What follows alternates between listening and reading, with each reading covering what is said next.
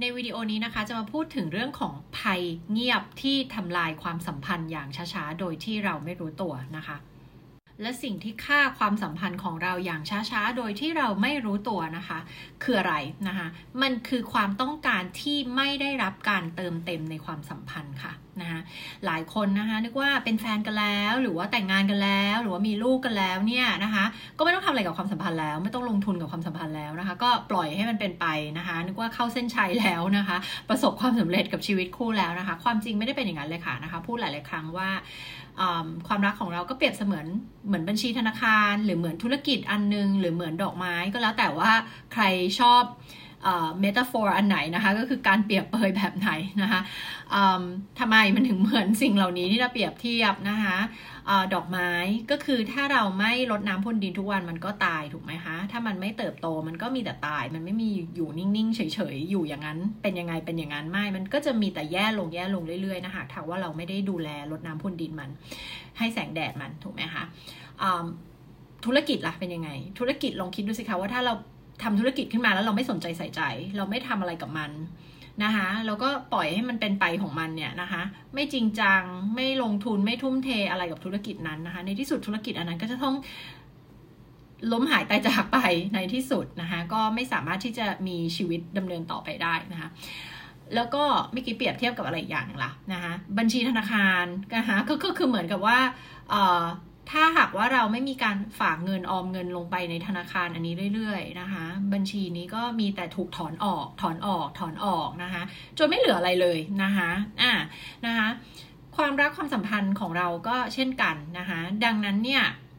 หลายๆ คนเข้าใจว่าสิ่งที่ทำลายความสัมพันธ์หรือทำให้ความสัมพันธ์หลาย ๆ ครั้งต้องจบลงเนี่ยนะคะเป็นเพราะว่าต้องเกิดอะไรที่รุนแรง ต้องมีการทรยศหักหลัง ต้องมีการนอกใจ ต้องมีปัญหาอะไรที่มันแบบใหญ่โตแต่ความจริงมันไม่ได้เป็นอย่างนั้นนะคะ จะบอกว่าหลาย ๆ ความสัมพันธ์จบลง เพราะภัยเงียบอันนี้ที่นายกำลังพูดถึงนี่แหละนะคะ นั่นก็คือไม่มีการเติมเต็มความต้องการนะคะของแต่ละฝ่ายในความสัมพันธ์นั้นนะคะก็คือกลายเป็นความต้องการที่ไม่ได้รับการเติมเต็มนั่นเอง ความต้องการของมนุษย์เนี่ยมันอธิบายได้ด้วยหลายทฤษฎีมากนะคะอาจจะเคยพูดถึงเรื่องของ six human needs นะซึ่งหลายคนอาจจะคุ้นชินเพราะว่ามาจากโทนี่โรบินส์นะคะ บางครั้งอธิบายด้วยทฤษฎีเรื่องของ intimacy 4 แบบนะคะซึ่งไปหาฟังกันได้นะเคยพูดถึงเรื่องนี้ไปแล้วนะคะความใกล้ชิดเนี่ยไม่ได้มีแค่เรื่องของ physical intimacy แต่ยังมีหลายด้านมี physical มี emotional นะคะมี spiritual มี intellectual นะคะะการที่เราขาดการเติมเต็มในสิ่งเหล่านี้เนี่ยนะคะมันก็ทำให้เรารู้สึก เคว้งคว้างรู้สึกโดดเดี่ยว รู้สึกว่าความต้องการของเราในความสัมพันธ์มันไม่ได้รับการเติมเต็มนะคะแล้วก็เกิดอิโมชันอะไรมิกซ์กันผสมกันเยอะแยะมากมายนะจะอธิบายด้วยทฤษฎีอะไรต่างๆ นานาได้เยอะแยะมากมายนะคะ เมื่อพูดถึงความต้องการของคนเราอะในความสัมพันธ์นะคะซึ่งวันนี้จะไม่ได้มาพูดถึงทฤษฎีต่างๆ เพราะว่ามีเยอะแยะมากมายนะคะ แต่ว่าแค่จะอธิบายให้ทุกคนเข้าใจว่า เออ ความต้องการเหล่านี้เนี่ย พอเราไม่เติมเต็มเนี่ยนะคะ มันเป็นสิ่งที่ทำให้วันหนึ่งมาถึงจุดหนึ่งเนี่ย ก็จะมีใครคนใดคนหนึ่งในความสัมพันธ์ที่รู้สึกว่าหมดรัก หรือรู้สึกว่าไม่มีความสุขกับความสัมพันธ์อันนี้อีกต่อไปแล้ว แล้วก็หลาย ๆ ครั้งก็เป็นที่น่าเสียดาย เพราะว่ามันไปถึงจุดที่มันไปต่อไม่ได้นะคะแล้วก็เลยจุดที่แบบจะแก้ไขหรือ ทำให้มันกลับมาดีขึ้นได้แล้วอะไรเงี้ยเพราะว่าอาจจะมีฝ่ายใดฝ่ายหนึ่งเนี่ยหมดใจไปเรียบร้อยแล้วอะไรเงี้ยนะคะแล้วก็ไม่ได้อยากจะแก้ไขไม่ได้อยากจะทำอะไรกับความสัมพันธ์อันนี้แล้วนะคะที่บอกว่าน่าเสียดาย เพราะว่าหลาย ๆ คู่เนี่ยนิดามองว่าจากการประเมินเนาะแล้วก็จากการพูดคุยกันอะถ้าหากว่าเขาได้ย้อนเวลาไป 2 ปี 3 ปี 5 ปี แล้วเขา ได้มาทำอะไรกับความสัมพันธ์ของเขาคือ เช่นมาหาผู้เชี่ยวชาญหา marriage counselor หา relationship coach couples coach อะไรอย่างเงี้ยนะคะ เขาจะสามารถเปลี่ยนแพทเทิร์นเดิมๆ ที่เขาเคยทำมา แล้วเรียนรู้ว่าเขาจะสร้างความสัมพันธ์ที่มันแข็งแรงได้ไง ผ่าน7เสาหลักนะคะที่ทำให้ความรักประสบความสำเร็จ เขาจะเรียนรู้ว่าสิ่งที่เขาบกพร่องอยู่คืออะไร เขาจะได้เรียนรู้ว่ารูปแบบความสัมพันธ์ของพ่อแม่ของตัวเขาเองทั้งสองคนนี้ส่งผลต่อความสัมพันธ์ของเขายังไงนะคะเขาจะได้เรียนรู้ว่ามันมีแพทเทิร์น ทางความคิดทางด้านอารมณ์ ทางการกระทำหลาย ๆ อย่างที่เขาทั้งคู่เนี่ยทำในความสัมพันธ์แล้วไม่รู้ตัวว่ามันเป็นการบ่นทำลายความสัมพันธ์ของเขานะซึ่งลองคิดดูสิคะทุกคน ถ้าได้ย้อนเวลานั่งทายแมชชีนกลับไปสามปีสี่ปีห้าปีค่ะคู่เหล่านี้มีสิทธิ์ที่จะประสบความสำเร็จในความรักเลยนะคะ แต่เพราะเขามองว่าปัญหาแก้เองได้ มันยังไม่ได้แย่มากพอ นึกว่ามันต้องหนักมากมากมากมากมากมากถึงจะไปหาผู้เชี่ยวชาญอะไรเงี้ยนะคะ แล้วก็อย่างที่บอกมันเป็นภัยเงียบเพราะฉะนั้นหลายคู่ไม่ได้รู้ตัวเลยค่ะ ว่าความสัมพันธ์ของเราเนี่ยจะจบลงในอนาคต เพราะว่าเขามองภายนอกแล้วเหมือนความสัมพันธ์เขาดีทุกอย่าง หลาย ๆ คู่คนรอบตัวหมอเป็นคู่ที่เพอร์เฟกด้วยซ้ำนะคะ มันก็เลยยิ่งเป็นแบบเหมือนเป็น จะบอกเป็นเส้นผมบางภูเขาหรอ หรือมันเป็นอะไรมันเป็นเหมือนสิ่งที่บางตาเขาไว้ แล้วก็ทำให้เขาคิดว่าความสัมพันธ์ของเขามันดี ไม่ต้องทำอะไร ไม่ต้องฟิกอะไรไม่ต้องลงทุนอะไร ไม่ต้องแก้ไขอะไรทั้งสิ้นนะคะ แต่ความจริงไม่ใช่เป็นอย่างนั้นเลยนะคะ แล้วก็คนทั้งคู่ก็ต่าง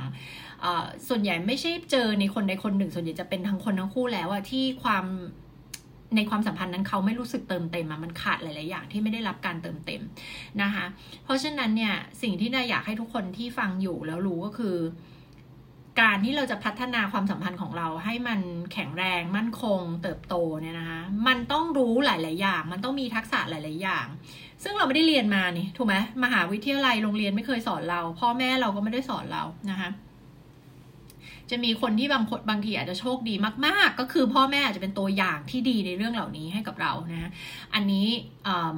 แต่ถึงแม้ว่าจะเป็นตัวอย่างที่ดีนะก็เจอหลาย ๆ คู่ที่แบบมาจากครอบครัวที่ดีมากอะไรเงี้ยแล้วก็สุดท้ายก็มีปัญหากันด้วยประเด็นอื่น ๆ อะไรเงี้ยค่ะ ซึ่งก็อธิบายได้ด้วยเหตุผลถ้าเราย้อนย้อนกลับไปดูอดีตของเขาอะไรเงี้ยนะคะ ระหว่างทางได้เกิดความคิดความเชื่ออะไรบางอย่างนะหรือมีทั้งความขัดแย้งที่เกิดมาจากไทยบุคลิกภาพของตัวเองนะที่เป็นไทยบุคลิกภาพที่ติดตัวมาตั้งแต่กำเนิดเนี่ยแล้วก็ไม่รู้ตัวอะไรเงี้ยซึ่งจะมีไทยบุคลิกภาพ 2 ระบบที่นาใช้กับลูกค้าที่นาโคชก็คือ Enneagram แล้วก็ MBTI นะคะหลายท่านก็อาจจะเคยได้ยินนะคะคือมันมีหลายองค์ประกอบมากนะคะ ที่ซับสลับซับซ้อนอยู่ในความสัมพันธ์ของคนทั้งคู่เนี่ยนะคะ ซึ่งเชื่อว่าหลาย ๆ คนที่ติดตามไม่ว่าจะเป็นแบบพอดแคสต์ของนิดา หรือว่าช่องวิดีเนี่ยวิดีโอต่างๆเนี่ยคงจะเข้าใจนะว่าจริง ๆ แล้วที่คนบอกว่าความรักมันไม่ต้องอธิบายด้วยเหตุผลหรอกมันไม่มีเหตุผลหรอกความจริงมันมีเหตุผลอะไรเยอะมาก ที่คุณเลือกความสัมพันธ์นี้ที่คุณดึงดูดความสัมพันธ์นี้เข้ามาและที่คุณ เป็นคนแบบไหนในความสัมพันธ์นั้นนะคะ มันมีอดีตที่อธิบายเป็นเหตุเป็นผลเป็นขั้นเป็นตอนเป็นลอจิกเป็นได้หมดเลยนะคะ เพราะฉะนั้นความรักเนี่ยมันเป็นอะไรที่มันมีเหตุผลมากๆ แค่คนทั่วไปไม่ได้เรียนมาด้านนี้ก็เลยไม่เข้าใจว่าเหตุผลนั้นคืออะไรเท่านั้นเองนะคะการที่ความรักของเราเนี่ยไม่ได้รับการเติมเต็มในสิ่งเหล่านี้เนี่ยนะคะ มันเป็นภัยเงียบที่พอมาถึงวันหนึ่งเนี่ยอย่างที่บอกนะคะ คุณก็จะได้เห็น หลาย ๆ สิ่งหลาย ๆ อย่างที่มันเกิดขึ้นที่คุณไม่อยากให้มันเกิดในความสัมพันธ์ ซึ่งสิ่งที่เรารู้สึกว่าไม่ได้รับการเติมเต็มเนี่ยจะพบบ่อย ๆ นะคะ ก็จะเป็นเรื่องของ intimacy นะคะ การสื่อสารที่คุยกันไม่รู้เรื่องนะคะนำมาสู่การไม่รู้สึกเติมเต็มในชีวิตคู่นะคะ เรื่องอื่นๆ เช่นการที่ไม่ได้รับการเติมเต็มทางด้านอารมณ์ความรู้สึก ไม่ได้รู้สึกว่าถูกได้รับการเทคแคร์ดูแลเอาใจใส่อะไรเงี้ยนะคะแล้วก็ไม่ได้มีการตอบสนองบิดเนาะบิดนี่เคยพูดถึงในในอีกวิดีโอหนึ่งแล้วนะว่าbid เนี่ยมันเป็นสิ่งที่สำคัญมากเลยนะคะ ที่คู่รักจะต้องมีการตอบ ตอบสนองต่อ bid ซึ่งกันและกัน ซึ่งวันนี้จะไม่ได้อธิบายลงลึกว่า bid คืออะไร เพราะเคยพูดไปแล้วนะคะความต้องการในเชิงของ physical นะคะ intimacy การแสดงออกซึ่งความรักการดูแลซึ่งกันและการการเข้าใจ love language ซึ่งการและการการจัดการกับคอน FLICT ต่างๆ ที่มีในความสัมพันธ์เนี่ยนะคะสิ่งเหล่านี้ไม่ได้รับการแก้ไขมันก็สะสมสะสมไปเรื่อยๆนะคะก็เรียกว่าความต้องการของของคนเราที่อยู่ในความสัมพันธ์เนี่ยมันมากกว่าแค่การที่เราจะเอ่ออะเจอเจอหน้ากันกินข้าวกันเสาร์อาทิตย์ออกไปดูหนังเออเธอรับส่งลูกนะอะไรเงี้ยมันไม่ใช่แค่นั้นไงค่ะความต้องการของมนุษย์เรามันมีความสลับซับซ้อนมากกว่านั้นนะคะซึ่งถ้าหากว่ามันไม่ได้รับการเติมเต็มเป็นเวลาสั้น ๆ อาจจะไม่เท่าไหร่ แต่ถ้ามันยาวนานปุ๊บเป็นหลักปี 2 ปี 3 ปี 4 ปี 5 ปีเนี่ยนะคะ มันก็จะแย่ละนะคะ ซึ่งสถิติเนี่ยเขาบอกว่าคนเราเนี่ยกว่าจะไปหาผู้เชี่ยวชาญมาช่วยคู่คู่ของเราเนี่ยนะรอเวลาตั้ง 6 ปี คือมีปัญหากันมาตั้ง 6 ปีนะคะ เรียกว่า